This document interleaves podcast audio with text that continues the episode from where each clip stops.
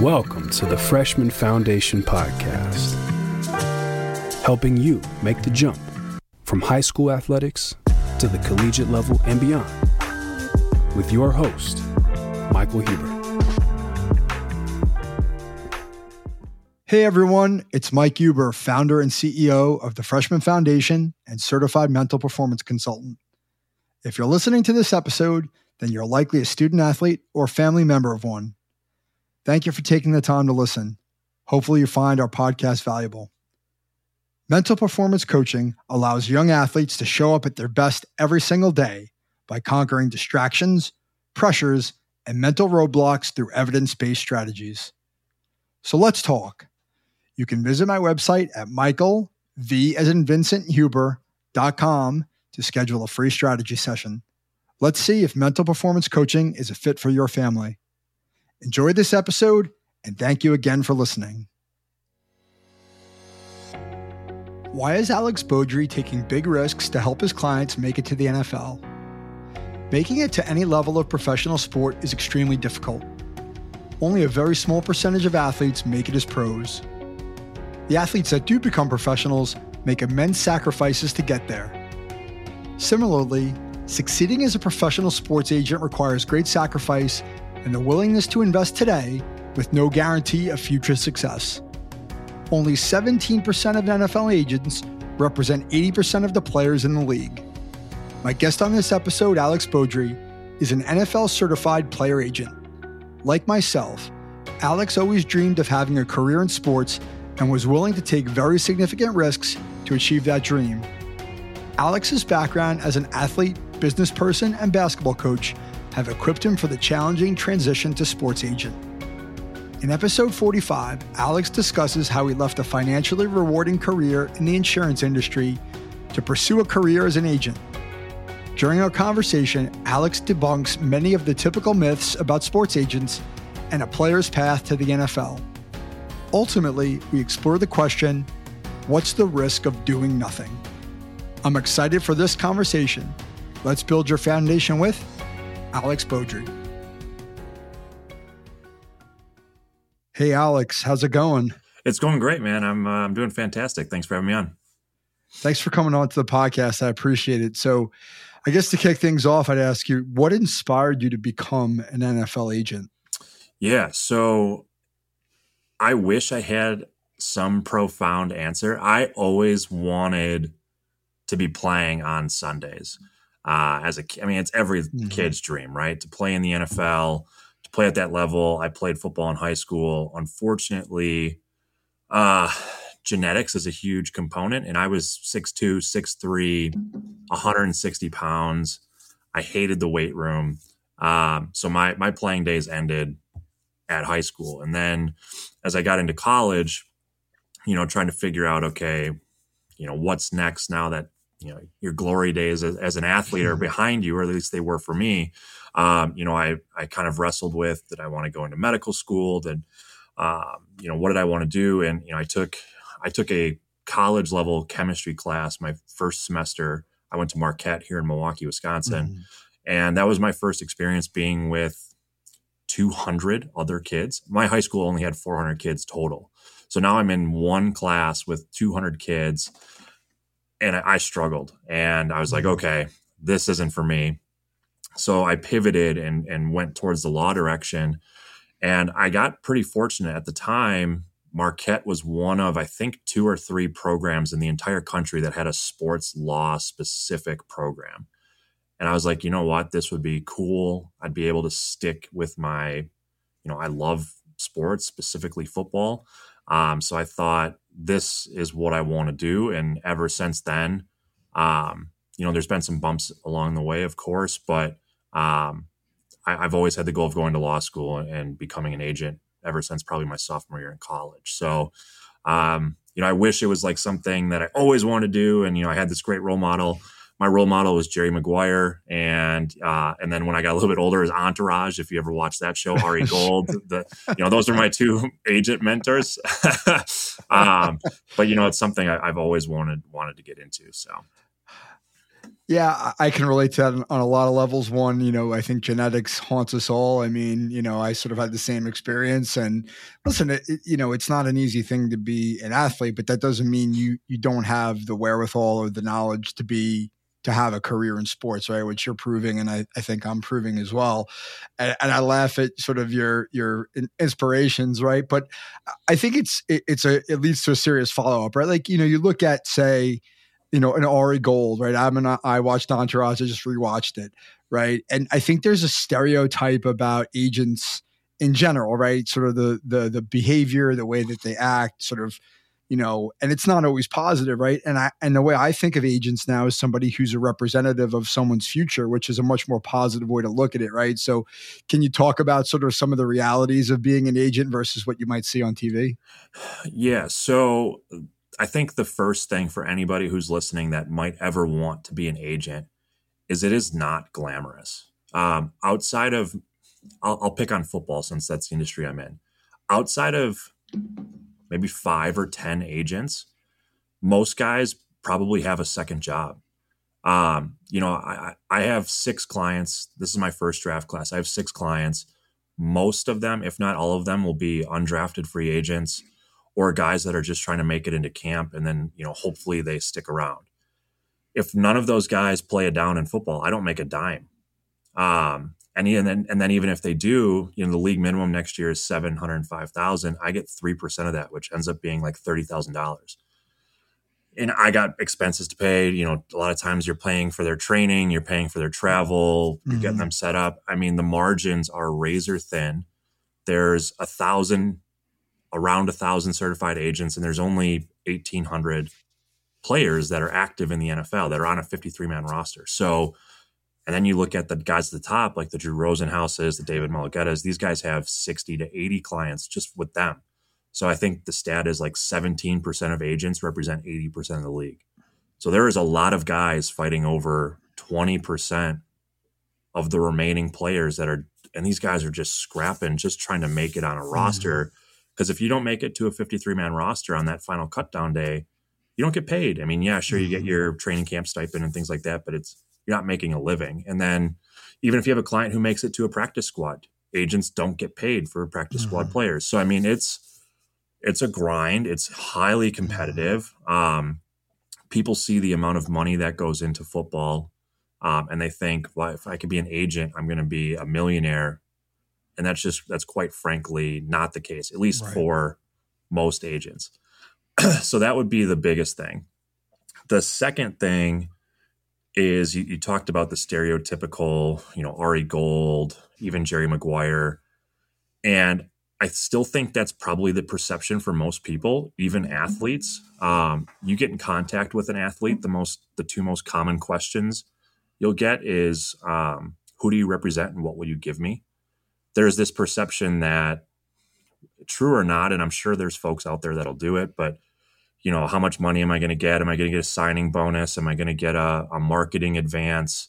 Where are you sending me for training? You know all of those different things. Mm-hmm. and for the guys that are going to go in the first couple rounds of the draft okay that's fine. You know agents are treating that like a return on investment. The problem is that perception can go down even further to the guys that are borderline players. And a lot of times they may, the athlete may take themselves out of the running of getting a good agent because they're asking for too much. Mm-hmm. Um, so that perception does kind of sink in. And the last thing I'll say on it is colleges, the, the schools themselves. I think now with NIL, they're opening up to agents. But before that, schools would do everything in their power to keep agents as far away as possible just and, and, and they're protecting themselves right they don't want to be in the news they don't want their star player missing games on saturdays mm-hmm. so i get it but i also think they're doing their kids a big disservice on you know they should be teaching them how to select the right agent um, and instead they're kind of fighting you at every level making sure you're certified you know it's expensive to be certified with these states and and the schools are keeping you at an arm's length now with NIL, I'm hoping they'll start to open up and let us in and, and we can kind of jointly educate their student athletes. Yeah. Um, so hopefully that changes. But at the same time, agents are looked at almost as an enemy from the schools just because they don't want their athletes getting in trouble. Right. Well, that's that's an, a really interesting point, and I want to I want to talk to you more about that because uh, I'm I'm in the space with college athletes, obviously, and I'm not do, not doing what you're doing, but I think you make a really good point about jointly educating. But I mean, listen, at the end of the day, the compliance, the, the legacy of NCAA compliance is, is that agents are a no no, right? And that's the way it's always been. And, you know, those are the rules. And until the rules are change, change, which NIL I think is is part of the impetus for that, right? We'll start to maybe see more open open borders, if you want to call it that, right? Like mm-hmm. sort of, you know, more cooperation. But I think you're right, right? Like you you you've got these. Let's look at football, right? You said football is kind of the biggest sport as it relates to you know draft classes. It's the biggest sport as it relates to free agents, right? They're the most jobs in the NFL. Well, you know, if you're a school, like, wouldn't you want your student athlete to have the resources to know if they're going down that road, just like if they were going on to a new career, right? There's a career center at the school. Let's teach our student athletes about what the career options are. Well, being a football player is a career option for for Division One kids or even Division Two and Three kids sometimes. Like not teaching them about how to select an agent for their future is doing them a disservice, right? Yeah, and and I look at it almost like prohibition. Um, you know, you try and make alcohol illegal, people find a way to skirt the rules. And a secondary consequence of that is the mob takes over. It's kind of the same right. thing with agents. If if you're educating your kids, your student athletes on who how to select a good agent, who's a good mm-hmm. character fit for you, who has your best interest at heart, if you leave that to the individual athlete and their families, of course they're going to be drawn to the guy with a $300,000 car who's got a duffel bag of cash in the trunk. Mm-hmm. But you mm-hmm. know what? That comes with consequences because that money is going to be paid back if you decide to fire that agent. Um, they may not be the highest of character. They're looking to make a quick buck as opposed to looking at your career over the long period. And, you know, I'm making stereotypes here too. I'm speaking in generalities, but I think you understand the point where as if we can all go in this together it'll it'll level the playing field and it in the end will end up protecting the athlete because they have people within their school who's looking out for their best interest, not just the school's best interest of making sure they're not on the news or that you get suspended and you can't play games on Saturday. Eh, sports, up until this point, it, it, feels like everyone's out for themselves, and that includes the school. I mean, the school will tell you they're there to protect the athlete, but really they're there there to protect themselves make sure they're getting their TV revenue and they have a good product on the field. Hopefully, we can kind of all come together. I mean, as an agent, I don't want that reputation. I want to do things the right way. Right. Um, I want to play by the rules, but I want everybody to play by the rules. And when you when you treat all agents like the enemy, some of some agents will become that just to remain competitive. Right.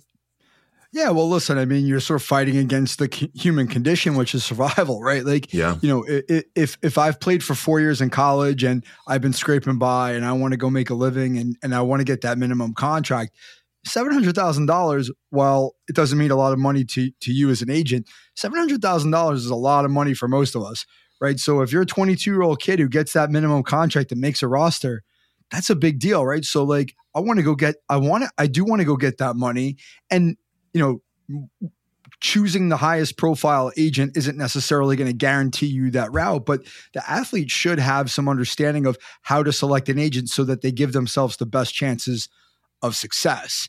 And I, I, have to imagine in some ways you're like a father figure. I mean, you're not you're not that old of a guy, but like a 22 year old kid who has an agent is looking to them for guidance. Like, so what are some of the you know, some of the issues or some of the things you're helping them with beyond just getting placed, right? Like, mm-hmm. what are mm-hmm. some of the things you're helping them with in terms of education? Well, the, the biggest thing is just being honest with them. Um, un- unfortunately, I would say 99% of the guys who've played Division One football, FBS or FCS mm-hmm. level, mm-hmm. believe they can play in the NFL. And that's fantastic because you need to have that ego to be successful at high level sport. At the same time, there's just not enough spots. And I would say the hardest part of my job is coming to terms with the fact that, hey, man, I'm sorry. My phone's not ringing. You had a bad workout, whatever it might be. but your dream's coming to an end and no agent i don't care what they tell you can cold call their way to get you on a roster i mean scouts they're on these they're in their positions for a reason they've been watching you play football for the last three or four years in some cases like when it's your time the nfl is a cold business and it's it's time to move on and mm-hmm. i would mm-hmm. say that's the hardest part so having an agent who's going to be honest with you I think is important because yes, we're there to support you. Yes, we're going to do everything we can to get you an opportunity. But at the end of the day, if that opportunity comes and goes, you know, it's important to to know that and probably to start planning. I think, you know, with this with the timing of the NFL, a lot of kids are done in December. And while a lot of them may have graduated in December, others don't. And the, the draft process starts in January and runs through the end of April. So these mm-hmm. guys are training twice a day. A lot of them are moving across the country, combines, pro days, etc. And I worry about a lot of those guys who maybe didn't finish that last semester. Now, it might be easy to go back and finish, but at the same time, like your degree is for a lot of these guys, the average NFL career is four four years, less than four years. Mm-hmm. You got to do something for a long time after you're done playing football. And I hope a lot of these kids remember to go back and get their degree because yes, they all want to play in the NFL, and yes, seven hundred five thousand dollars is a lot of money for, especially for a lot of these kids who've come from mm-hmm. rough backgrounds or, or whatnot.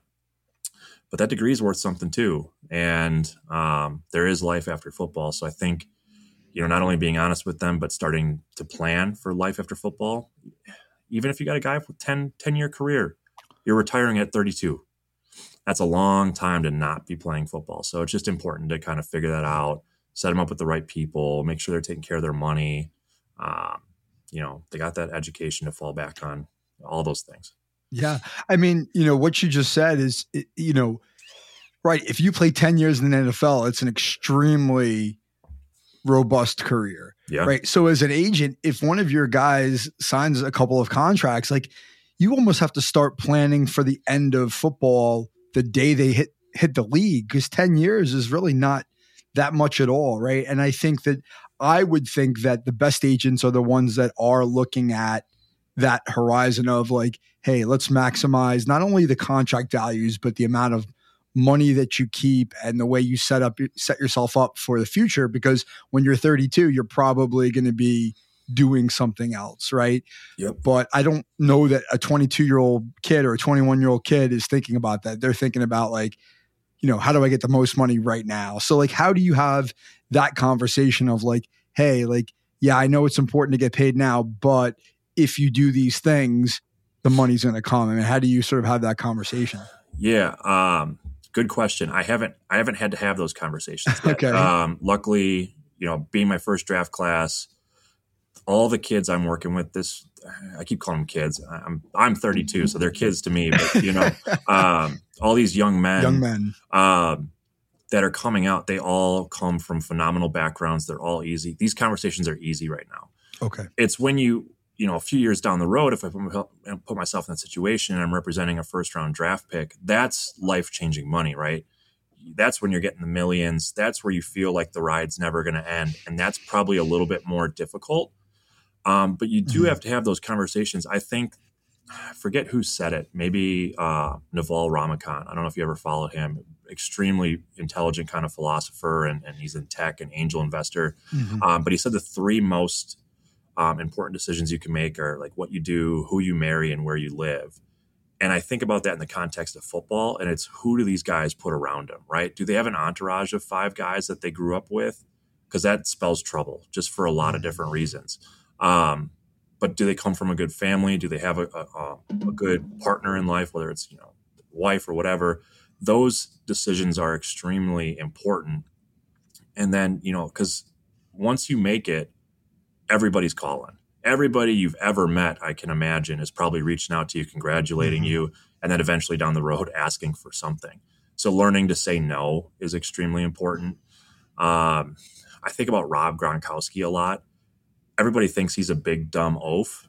Uh, he has not spent a penny over what he made his rookie contract. So you think about all the contracts he's made after that. That's all invested, saved. I mean, he's going to be set for life, and yeah. um, that's the way it should be done. Yeah. So, so I'll, I'll, go back then, right? And and I I asked that question, you know, I think a little bit prematurely because you're right, like you're just getting started in this business. But like, let, let me let me f- kind of go back to the beginning here. You you were giving us the statistics about the number of players and the number of agents. So you have six players, right? Now, it sounds like they're guys who are just kind of fighting to make camp. But mm-hmm. at the same time, six sounds like a pretty good number for you know your first draft class. So what is your value proposition when you're talking to young athletes or their families about how you will serve their best interests? Um, right now, the biggest asset I can offer is time. So you mentioned it, you know, guys who are, you know, kind of battling for a spot going with the most established agent. Well, those most established mm-hmm. agents likely aren't going to work with guys that are going to go in the sixth, seventh round or later. Mm-hmm. Um, and even agents who have been doing it, if you, if, you know, I picture myself three years down the road, hopefully six turns into 18 I, I, won't have the same time that I do now. So for guys that are are just looking for an opportunity, mm-hmm. I can do everything I can just because I have time. I don't have a giant roster of clients to manage. Um, so I think that's a huge value add. The second is just being open, honest, and responsive. Uh, we talked about kind of stigmas in our industry. Agents are terrible at getting back to people. Um, I've I've reached out to a couple different agents. I got some guys training down in Arizona. One of them's a tight end. He was looking for a guy to throw to. I reached out to a couple of other agents that I knew had athletes in the area training, just saying, "Hey, I got this guy. Do you want to set up some routes, like run, like tr- trying to create like a mutual opportunity?" And just and just crickets. I mean, mm-hmm. um, it's just an industry fraught with guys, you know, either not feeling that they have to, or, or maybe they're too busy. I don't know. Um, but it's it's a, a lack of communication business. So you know, being responsive. Hey, I need this. What are you hearing? Um, you know, and where should I train? All those types of questions. Just trying to be proactive and responsive, and just being good customer service. You know, the the bigger agencies have things like PR and marketing. Mm-hmm. And that stuff comes right now. Let's just take let's take this next six months, like make sure you're still playing football. That's the biggest thing, you know. Um, so putting all our power and energy into that.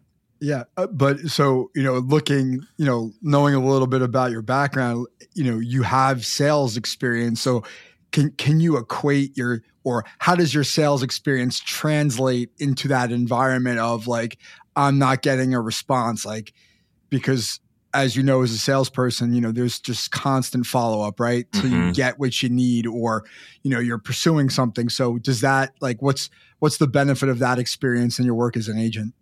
Yeah. So um, prior to becoming an agent, I sold uh, group health insurance for six years, almost seven years. So I, I worked in public sector employee benefits. So I'd go to municipalities and I would set up their benefits plans. Um, that, as much as at the end I wanted to do something different, um, that job taught me a lot specifically about customer service. And I had the opportunity to work with my mom for the majority of those years and just learning how like people my age don't pick up the phone. You know it's kind of a stigma with millennials and younger like we don't we everything's an email or a text. Mm-hmm. i think like learning how to pick up the phone and ask for something is extremely valuable. Um, how to respond to an email how do you know things go wrong you make a mistake how to address that you know attack it head on. Hey i made a mistake. Because bad news delivered early can be overcome. Bad news delivered late you're you're going to get fired. Um, so it taught me all of all of those different things. And you know sales sales is sales. I think if you've been in sales you could probably sell anything as long as you understand it.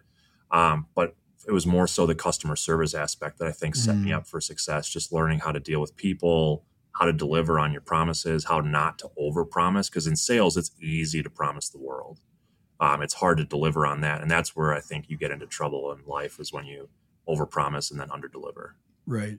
But eh, but if you if I try to equate that to being going back to being an agent, right? There's these time horizons, right? There's the short term time horizon of like I just want to close a sale and whatever happens after that I don't really care versus like hey, I want to close a sale, but I want to be a long I want to have a long term relationship with you so I could get recurring business, right? Mm-hmm. And to me it's the same thing as an I would think it would be the same thing as an agent, right? Like, yeah, of course we need to get your first contract otherwise there's not going to be a second But once I get your your, your first contract, now I'm in it to make sure that you have a long and lasting career so that there's a long term relationship here, which is going to benefit everybody. And I have your best interests at heart. And I think, you know, that's where people set themselves apart, like you said, in the customer service element of it. Like just because you get a contract doesn't mean I'm going to step away. In fact, I'm going to lean in and try to do as much as I can to make sure that you're as successful as possible because then I am as well.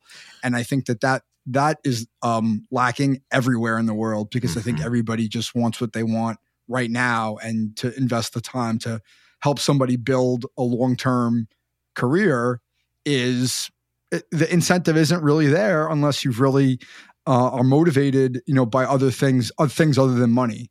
Um, you know, it's like um, I, I have a, a, a client that I used to work with um, in my coaching practice, and he's a Division One baseball player now.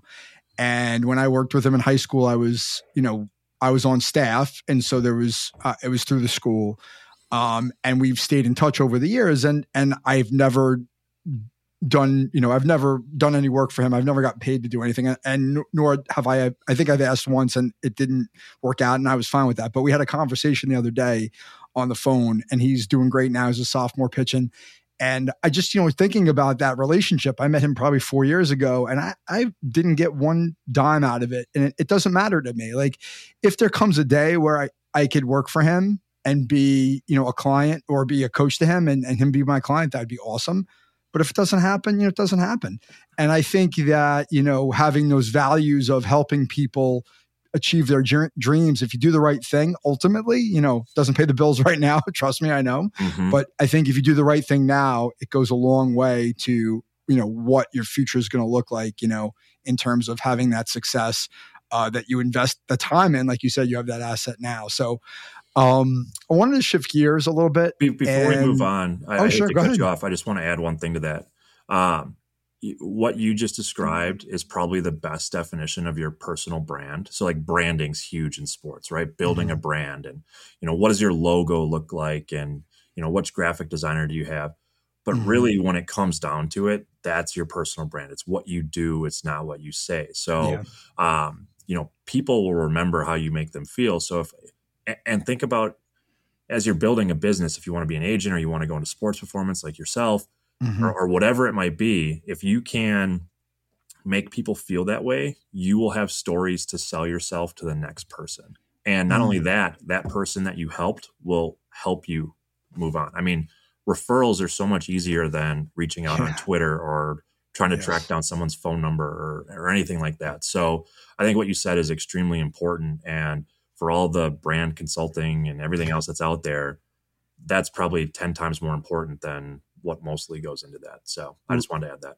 No, that that's a great point, and it's something I think about in my building my own business. Is that you know whenever I start to question you know what I'm doing because I'm not getting the results I want right now, I think of the time that I invest and the effort that I invest is equity. Right, mm-hmm. it may not be paying off today. Like if you have a job and someone sends you a paycheck every two weeks, you get your return. Me, I might work 40 hours for a week and not get paid a dime, but that's equity into my business and into my brand where that payoff might come into the future way beyond what you might get if you were making a, a, paycheck every two weeks. And I think that helps sort of frame things, but it also helps keep, you know, sanity, right? When you're going through hard times, because sometimes you do, you go through hard times as a business owner. And I think, you know, having the purpose of serving somebody else in that short term, you know, is, is a good way to get through. But I wanted to ask you about your background as a coach. So how did how did you get into high school coaching? Um, so when I was a sophomore in high school, I was about five five and 110 pounds, and I got cut from the JV basketball team. And again, I went to a pretty small school, so that sucked, right? All my friends were still playing basketball, um, and I and I was cut. And so I focused on other things for my sophomore and junior year. I was big into golf. I was on the varsity golf team and played baseball and, and football, which was great. Um, and then my senior year came around and I, I, sprouted up. Between my sophomore and junior year, I grew six, seven inches, and now I'm six two, six three. Um, and the school wanted me to come back and play. And well, one, I was 17, so you make dumb decisions when you're 17, but I my ego got in the way. I didn't want to go back to a team that I had already been cut from, but at the same time, I didn't want to spend time away from my friends who were all on the basketball team. So like, um, so what I did is um, the guy, actually the guy who cut me, approached me, he talked to my parents, and he said, "Look, um, you understand the game of basketball really well. I want an assistant. Would you help me coach the freshman team?" Um, and I said, "Sure." So I did that for two years. So I coached freshman boys basketball as a senior um, in high school, which was a little bit unique. But I got to take the bus, I got to ride with all my friends, and then I got to sit on the bench for varsity games. So it was kind of like a win-win for me. Um, so I did that for two years. And then I was a sophomore in college, and there was a head coaching position for freshman girls. And I really wanted my own team. Again, kind of that ambition, that ego. Mm-hmm. Um, totally overestimating how difficult this would be. Um, I remember my first practice coaching 14 year old girls. You know, I'm I'm got Bobby Knight in the back of my head. You know, drill sergeant, like calling out these basketball terms. And the varsity coach, who's a really good friend of mine, pulled me aside. He's like, look, I'm going to bet 95% of these girls don't know what the elbow is. They don't know what the block is. You need to take 10 steps back, explain it to them, focus on the fundamentals, don't worry about winning. And it like put it into perspective. And then, mm-hmm. um, you know, a couple years later, I'm now the varsity assistant. I did that for seven years so it was like this this winding journey but i think about like how i was when i was 20 21 to where i finished where I had children of my own mm-hmm. and it, it was it was really cool not only did you know we accomplish some great things but the relationships you build along the way how it changed me as a person um, was a lot so um, coaching was a fantastic time in my life what are some of the ways that it changed you as a person patience the biggest one i think my first year coaching girls. We had a really good freshman team my first year. Um, I think I broke two or three clipboards. Um, you know, thinking that anger was the way to uh, communicate uh, how you were feeling or to inspire, and really, that's that's just not the way to do it. You know, especially especially for girls. The way I yeah. the way I compare it, boys, yes, they're they're a little bit more athletic, at least at the high school level um, but they all think they're the next LeBron James. Girls will do everything you tell them to do. There's just much more emotion that goes into it. So if you're a drill sergeant, especially like the freshman level, they're trying, and you're just, all you're doing is tearing them down, as opposed mm. to like mm. taking a step back, trying to build it, dealing with some of the emotional side of it. Um, so that you know, just kind of going those differences. And mm-hmm. you know, when I was in college, I had to really kind of take a step back because, right. um, you know, like I said, I thought I was the next Bobby Knight. well, I mean, but listen to your credit. Some coaches coach their whole lives and don't learn that lesson. Yeah. And I mean, being in the field that I'm in, I, I think that's one of the major uh, deficiencies in youth sport is the ability of uh, the, the, the shortage of coaches who can you know relate to players and understand where they're at and meet them where they're at versus thinking like this is the way i coach because this is the way people coach me right? And yeah. i think that happens a lot. And the fact that you were able to identify that as you know something you needed to be better at eventually and you did and you learned from it is is a great testament to you because not like i said not everybody learns it. A lot of coaches think it's my way or the highway. And if you don't like it too bad.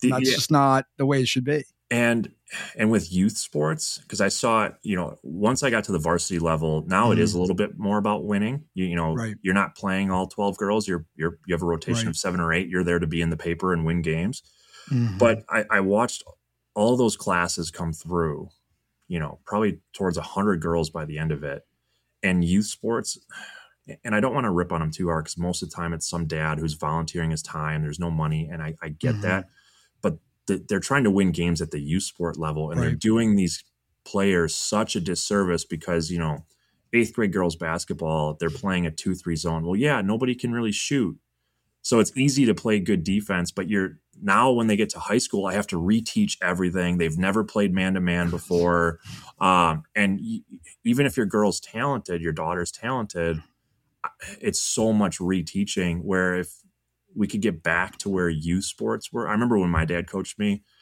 I played everywhere in baseball. He had me catch, he had me play shortstop. I played Yep. right field. You know, you have to learn how to play every position because it helps you understand the game better. You understand what's going on, what everybody's supposed to be doing. And I think I'm looking forward to coaching my kids, and that's what's most important to me. Are you developing the fundamentals, um, and then are, and then taking a step back from just sports? Sports have been so important to me. How are you using sport to teach greater life lessons? And it's not just about wins, especially at the God, the sixth, seventh, eighth grade level. I, I, listen, I my kids have gone through that, and when I coach, I coach like third grade basketball, and people, these teams like would play two, three zones. It's mm-hmm. one of my biggest pet peeves. I'm like, you can't learn how to play good zone defense until you understand how to play man to man defense. So we're going to play man to man defense, and we're going to stink at it until we figure it out. And then once you figure it out, then we can try other stuff but everybody was trying to win games because like well why don't you just play a zone you could just stand in your little box and let them try to shoot over you like no that's not really how basketball is played so why are we going to teach them the wrong way but people want to win and the Yeah. grown-ups want to win the kids the kids don't really care until you get to like eighth grade then they start to care about winning but before that it's not it's just it's the grown-ups trying to feed their ego and say like oh i'm i'm a good coach like, no well, not you, but you got some, yeah, exactly. And then you got some eighth grader who's like five eleven. You stick him in the middle of a two three Right. zone, and most of the time in middle school, he's going to get every rebound until he gets to high school. And now you're going Right. up against guys that are six four, six five, six eight, and he doesn't know how to box out, and he Right. doesn't know how to help, and he doesn't. and It's just they develop bad habits yeah, exactly. Yeah. So I mean that's I mean so so you learned from that, right? So so like how do you what what do you take from your time coaching? How do you apply it in your work as an agent? Um, how do I apply it in life as an agent? I think the biggest thing is is just how to work with people, and it's it's kind of um it's an accumulation of everything. It's an accumulation of being in sales. It's an accumulation of being customer service. It's an accumulation of coaching. Coaching. I hope that the girls looked at me as a good leader. Um, The Mhm. most influential person in that space to me is Jocko Willink. His book Extreme Ownership is um, fantastic, and I, I read that during the time that we actually Mhm. made a state run, and that was so. It was like a light bulb went off for me, like understanding that everything is my responsibility, especially, especially, you know, when you're winning and losing games. It's not the kid's fault. It's it's your fault as the coach. You either didn't teach it right, you didn't do this, and just that that little philosophy switch was was truly life changing. And I think about that now in the context of an agent. Am I doing everything to set my guys up for success?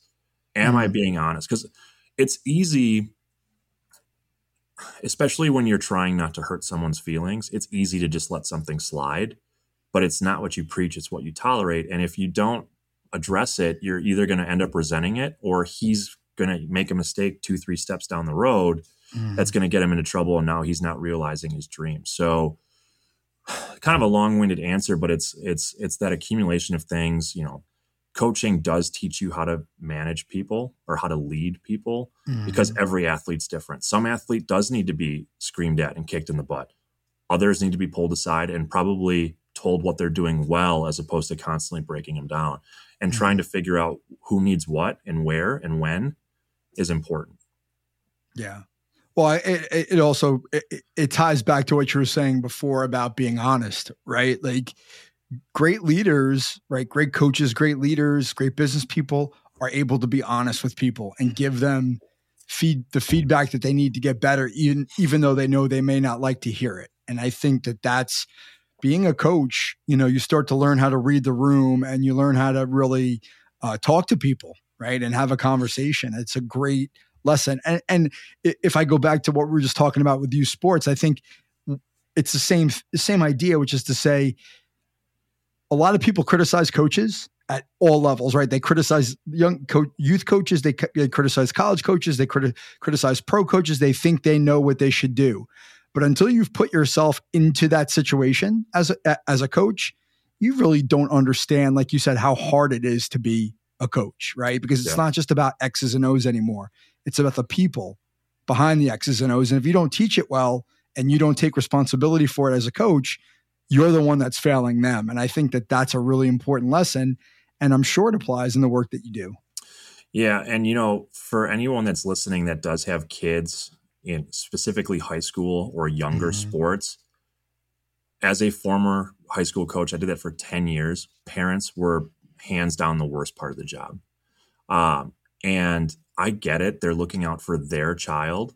And, but you know what? Blaming your coach for your kid not getting playing time is not going to help. One, it makes the coach resent it even more. And two, you're not there. I was there with your kid six days a week for two hours a day. And that's time I'm taking away from my family, my job at sometimes. You know, I'm leaving work early and I'm there watching your kid practice. And what did your kid do the, during the summer? Are they lifting weights? Because the girl that you want your kid to play over plays AAU and play and runs track and does this and does that. Mm-hmm. So, you know, take it easy on those coaches and have an honest conversation with your child because there is a way to go about it. You know, going approaching your coach, what can I work on? What can I do? What do you need to see from me? That is a much more productive conversation than I'm going to call the school principal or the athletic director because you're not playing my daughter. Well, this is still competitive and we're here to win games. And if I play your daughter, someone has to sit. And who does they who who deserves to sit because your daughter didn't put in the work? I mean, so just having that honest, real conversation. And then last thing, and I'll get off my soapbox. Be honest with yourselves. I watch right. so many parents they're like, I got to get my my daughter or my son to play college basketball, otherwise, you know, they're not going to go to college. And yet they're spending forty grand a year in AAU travel and and tournaments, and it's like if you just took that money and put it away, there's your you can go to any school in the country yep. you want. Um, so be be smart with point. yourselves too, because I, I, I see so many parents wasting so much. Well, wasting maybe isn't the right word, but chasing almost their own yes. dream to dream. have their kid play Division One and we, we mentioned genetics earlier. I could be a fantastic basketball player, but at six two, I'm probably not playing Division One basketball. Right. I, I mean, yes, Kobe Bryant was the, one of the greatest ever, but he was still six six. Right.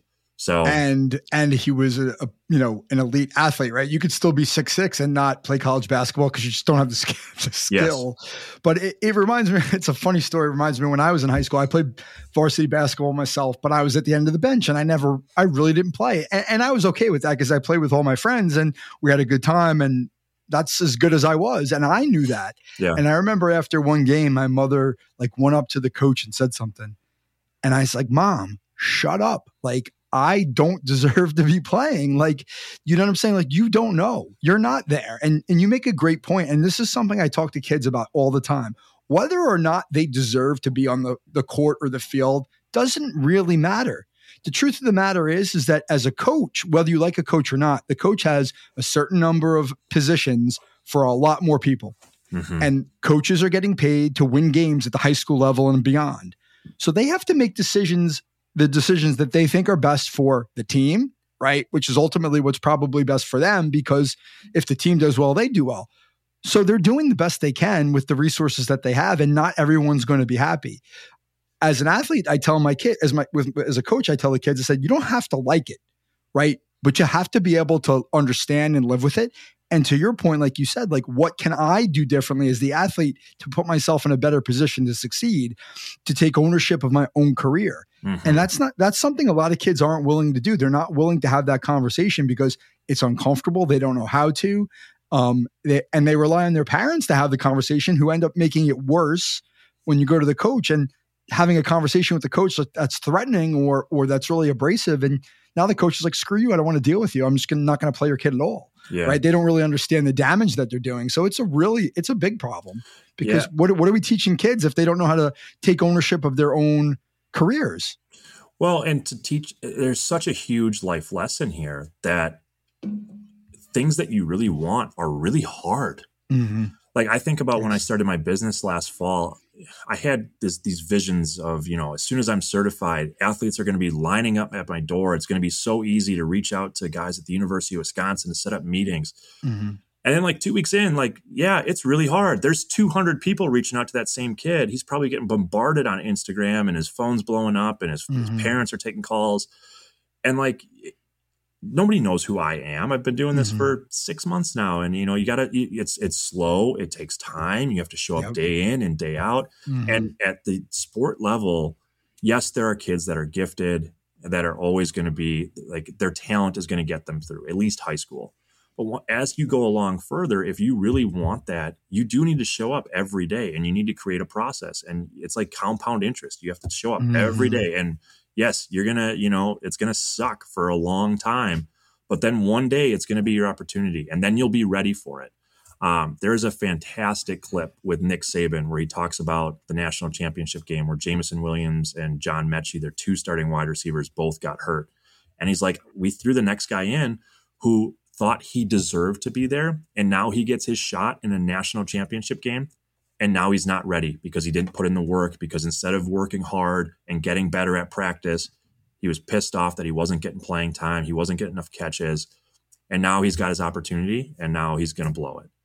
Um, and I think that is a huge life lesson. It's something, honestly, as a 32 year old dad of two, I have to remind myself I don't deserve anything either. Mhm. And, you know, building a business, I have my own podcast, trying to build that up, trying to build, you know, it takes time. You have to earn people's trust. It's a lot of work. And you got to be thinking about five years down the road, not next month. Because if you think about next month, you'll quit because it's not going to be there, you know? Trust me, I I know it, and and everything you just said, you know, resonates with me because I I live the same life, which is to say, like, as long as things are progressing, even if they're progressing slowly, it means I'm doing something right. yeah. If you're not making progress, well, then you're probably not doing something right, and maybe you need to either do something different or you need to make a change, right? Like get out. Yeah. But you know, you got to be patient, and you just got to see it through because that opportunity will come where it's like, oh wow, like all the things you did that were unnoticed and un, you know, sort of unrecognized are now being picked up on. And it's like, well, now what am I going to do? Am I going to capitalize or am I going to fall on my face? And I listen, I think that, that the same applies. Look, I mean, the athletes that you're working with, right? If you're talking about players who are just trying to find their way onto a roster, like they probably weren't superstars in college, right? They were probably, maybe they were starters, but they were role players, or maybe they were at smaller schools and nobody saw them, right? Like they've done the same thing for four years. They've busted their rear ends playing football, getting up at five o'clock in the morning and going to bed at 11 o'clock at night, traveling, eating, lifting, right? Like just to get that opportunity. So, like, in some ways, like the people you're working with are very similar to you. It's just a Yeah. different, different framework. And now those guys have to take it one step further Yep. because everybody, all 2,000 guys that are trying to go into the NFL this year, every single one of them did those things. They lifted weights, they played on their Mhm. team, they went to school, and they did all those steps. Now it's how do you become the 1% of the 1%? How, like now, now it's eating right, no cheat meals. I mean, I'm talking super clean. Uh, you're working out twice a day. What are you doing for recovery? How much are you sleeping? Mm-hmm. Uh, I mean, all of these little things that people I think take for granted sure. are now so much important because that I uh, there was a great book. It's called The Slight Edge or Slight Edge Theory. Slight. If you look up Slight Edge, you'll find it. Mhm. And he talks about how Michael Phelps, when he, you know, I think it was in 2008 when he won eight or nine medals, he won one of those races by like 0.01 seconds. Mhm. He, and the author's like, that could have been the difference between what time of day he had his cup of coffee. I mean, think about that one one hundredth of a second. And it's it's the same in every high level sport. Did Mhm. you get eight hours of sleep or did you get six and a, and a half? That can Mhm. be the difference uh, in performance. What did you eat the day before? How much water are you drinking? I mean, all of this stuff, it, it goes into a bank and it either compounds up or it compounds down. And it's as you get further along in your journey, that stuff just the little things become the more important things in what you're doing. Otherwise, you know, you'll end up, you know, moving on to your next career. Excellent.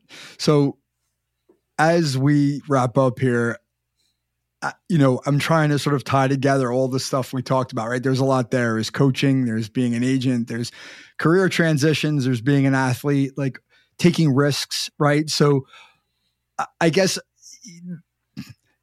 kind of put it all together for me, right? For your journey. Like, can you just summarize the journey from, you know, student coach to where you are today? Like, what like how would you characterize that like all those different steps in your life like what what does that mean to you Um, the I'll answer it this way, and hopefully I, okay. I do a good job of tying it all together. The thing that I'm most proud of, and the thing that I hope that my children get out of this when I'm mm-hmm. older, is risk taking. And um, you know, I had I was making a ton of money in insurance for anybody who is looking for a high paying job go into insurance because there's just there's just a lot of money especially in health insurance. I had a, a big book of business. I was you know i have a, I have a beautiful house. It, it supplied me with a lot of opportunities and it set my family up for success. And i looking back as much as i wanted to get out i have to be grateful for what that life gave me. But at the same time i could not picture myself doing that for the next 30 years of my life. And at the same time, branching out and starting something completely new with no, I mean, you know, you're living it too. There's no set income. Um, I am basically a professional high stakes fantasy football player. Like if my guy gets hurt or he gets cut, mm. that's my livelihood now. So I was really struggling with what to do with the decision. Do I chase this dream or do I just continue on? And I think one of the best quotes I heard was, you know, what's the risk of doing nothing? And I'm young enough where if this flames out, I can probably rebound. Uh, my family will be okay. I'll never do anything to, you know, make sure we're, we're eating and things like that. Mm. Um, but I'm most proud of taking this step. And now that I'm going, like the draft is in three weeks, I'm actually talking to teams. My guys are having their pro days it's been amazing and I wouldn't trade it for the world. And anybody who's listening who's thought like, oh, I could never do that. I got bills. You'll figure it out. Um, that's the best. That's the best advice I can get. You'll find a way. I mean, don't be stupid, right? Because desperate people make bad decisions. But this has been amazing. And when I look at my life, I played it very safe. When I got out of law school, I took the highest paying job, and I you know, did that for a while. And now I I'm much happier taking a giant risk. Yeah. And hopefully it pays off. And if it doesn't, then at least I know I tried. Because otherwise I would just be in that office, you know, thinking, God, what if I would have done this? This is what I always wanted to do and I never did it. And that regret I think was a bigger risk than not stepping out. So um, you know, to tie it back to youth coaching, what do we always tell our kids? You know, go for it, follow your gene, your dreams, right. chase right. it. You can do it. You can do anything. And then meanwhile, I had this cushy job that I was really comfortable in, and you know, never really kind of got out of my comfort zone. And that's where happiness is. That's where success is. Is just outside your comfort zone. So, yeah. um, I think that's what I'm most proud of. Yeah, I can I completely relate. So I usually wrap up with the same last question. I'm going to just make it a little bit more specific for you because of what the work that you do. So if you had to give one piece of advice to a co- collegiate athlete, maybe a football player, maybe any collegiate athlete who's looking to become a professional athlete, what would you say that they should focus on or should work on? The, the little things. Um, and then uh, trust the process and surrender the outcome.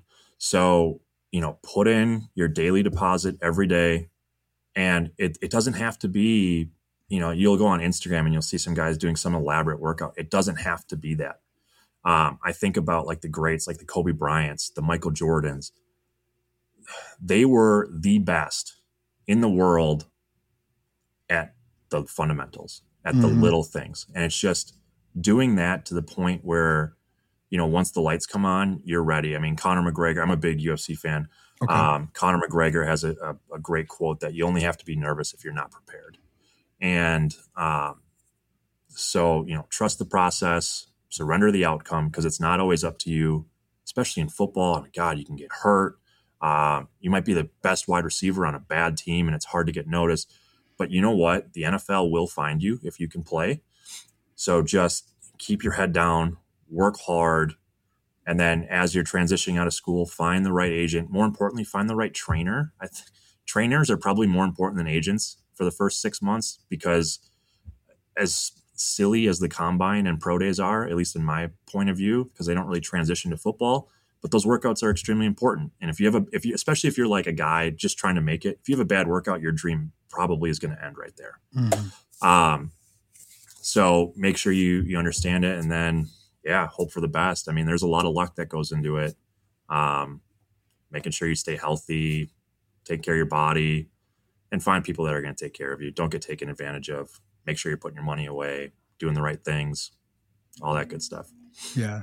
Well, I, I love the answer because what you just said is something I would tell any athlete that I work with. I probably do every time I work with somebody is trust the process and surrender to the outcome because there's only so much you can control.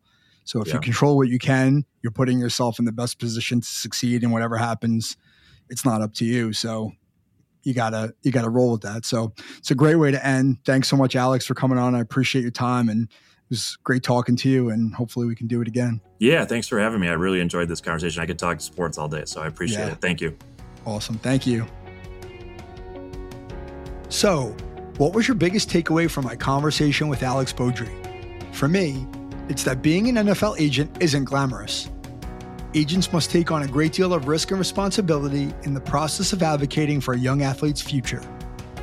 Being an agent isn't just about getting the best deal, it's about helping athletes procure the best resources and deal with the hard truths about the path to professional sports. My suggestion to any young athlete with dreams of being a professional athlete is to find advisors that have your best interests at heart. Agents have a vested interest in your success and will do whatever it takes to help you succeed. Take responsibility for your career and invest in it as much as possible to make your dreams come true. I want to thank Alex for his kind generosity and the wisdom he shared with the Freshman Foundation community. You can learn more about Alex's agency, Team Lammi, on their website at team-lammi, L-A-M-M-I dot com, and on Twitter at team underscore Lammi. To learn how mental performance coaching can help your mind work for you rather than against you, visit michaelvhuber.com. Thank you for listening. We'll see you back soon for episode 46.